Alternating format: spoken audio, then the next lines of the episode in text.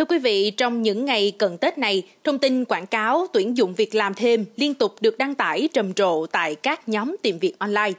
Kẻ lừa đảo cũng dùng nhiều số điện thoại, nhiều tài khoản mạng xã hội đánh vào ham muốn nhanh kiếm được tiền của nạn nhân, khiến nhiều người đã bị lừa. Trong số podcast ngày hôm nay, mời quý vị thính giả hãy cùng chúng tôi tìm hiểu cụ thể hiện tượng này cũng như cách phát hiện và đề phòng lừa đảo mạng quý vị nhé. Thưa quý vị, phần lớn những lời rao là tuyển dụng những công việc nhẹ lương cao như bình luận sản phẩm, đánh máy đề cương với mức lương từ 100 đến 300 ngàn đồng một ngày. Cộng tác viên bán vé máy bay chiết khấu hoa hồng lên đến 20%. Các mát quần áo nhận tiền công liền tay, cộng tác viên vận đơn.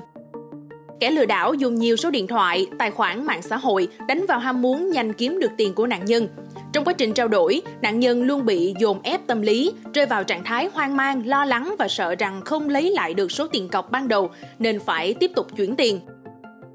Khi số tiền nạp lên đến hàng chục triệu đồng, kẻ lừa đảo đã nêu lý do rất khó tin như tài khoản bị đóng băng, hệ thống lỗi để trì hoãn việc rút tiền rồi chiếm đoạt tài sản của nạn nhân. Chẳng hạn lợi dụng tình trạng vé máy bay Tết khan hiếm, các đối tượng lừa đảo đã dăng nhiều bẫy chờ nạn nhân. Chị Thanh Tâm Đà Nẵng kể đã mua vé máy bay qua một fanpage trên mạng xã hội Facebook có tên Sunny Travel, giá máy bay giá rẻ. Tuy nhiên ngay sau khi chuyển tiền thành công, chị Tâm đã bị fanpage kia chặn liên hệ.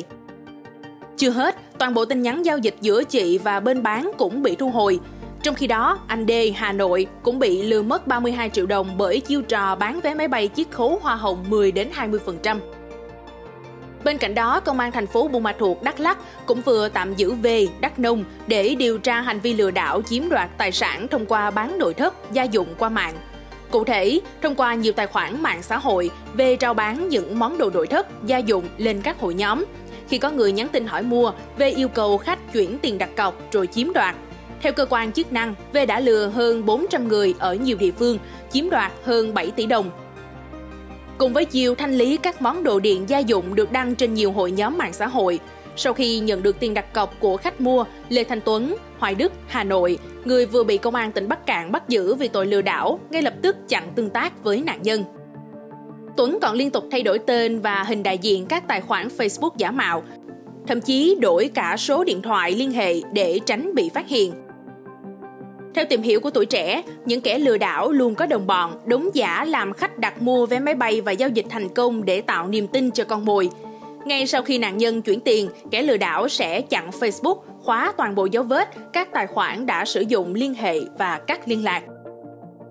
Bên cạnh hình thức giả mạo tài khoản mạng xã hội, nhiều người còn tự nhận là nhân viên của hãng nên có chiết khấu cao, giả mạo đại lý ủy quyền để đưa ra các mức giá hấp dẫn khiến nhiều người mắc bẫy. Ngoài ra, lợi dụng người dân mất cảnh giác khi bận rộn mua sắm hàng Tết, các đối tượng cũng giăng bẫy lừa bán hàng giá sốc, cơ hội trúng thưởng cao, bán tour du lịch giá rẻ, bán vé máy bay giá rẻ nhằm bán hàng giả, hàng kém chất lượng để chiếm đoạt tiền người dùng. Một số hình thức lừa đảo khác đã quen thuộc trong năm vẫn tiếp tục diễn ra dịp cận Tết như giả mạo cơ quan điều tra, giả mạo người thân, qua đó dẫn dụ nạn nhân thực hiện theo các hướng dẫn chuyển tiền vào tài khoản của kẻ xấu. Dù đã được cảnh báo nhiều, các chiêu thức lừa đảo tuy không mới, vẫn khiến nhiều nạn nhân bị mắc lừa và mất tiền do kịch bản của các đối tượng lừa đảo khá tinh vi. Thông tin được đưa ra dồn dập khiến nạn nhân bị thao túng tâm lý và bị dẫn dắt. Theo các chuyên gia, người dân cần cảnh giác với tất cả các số điện thoại không có trong danh bạ gọi đến, không chuyển tiền vào số tài khoản của người lạ. Ông Vũ Ngọc Sơn, giám đốc công nghệ công ty an ninh mạng NCS, nói rằng nếu mua hàng của người không quen biết, phải kiểm hàng rồi trả tiền để tránh mua phải hàng giả, hàng kém chất lượng. Các hãng hàng không cũng khuyến cáo người dân nên trực tiếp đặt vé qua website chính thức của hãng hàng không hoặc gọi trực tiếp lên tổng đài nếu không thành thạo việc đặt vé qua mạng.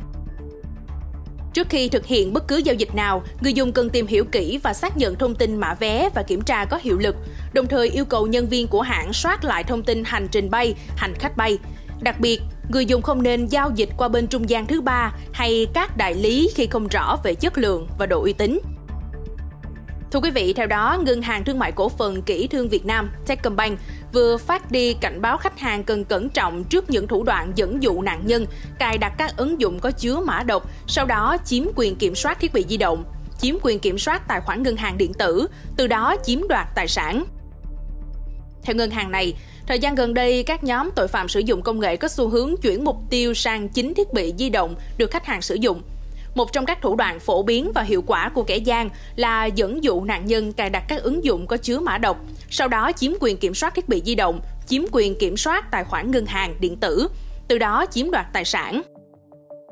Do đó, các ngân hàng này khuyến cáo người dùng không sử dụng các thiết bị đã bị bẻ khóa, không cài đặt bất kỳ phần mềm nào được chia sẻ qua tập tin, đường link gửi từ bất kỳ ai hay nguồn thứ ba nào khác mà không thể tìm thấy trên App Store hoặc CH Play. Không cung cấp thông tin bảo mật như mã OTP, mã CVV, số thẻ, mật khẩu ngân hàng điện tử cho bất kỳ ai dưới bất kỳ hình thức nào, kể cả cá nhân tự xưng là công an hoặc nhân viên ngân hàng.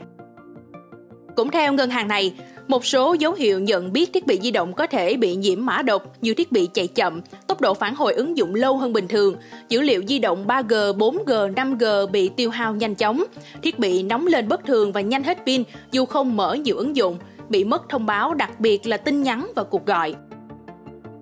Mong là số podcast ngày hôm nay đã cung cấp được những thông tin bổ ích cho quý thính giả xoay quanh các cách phát hiện và đề phòng, tránh bị lừa đảo qua mạng Đừng quên theo dõi để tiếp tục đồng hành cùng với podcast Báo Tuổi Trẻ trong những số phát sóng lần sau. Xin chào tạm biệt và hẹn gặp lại.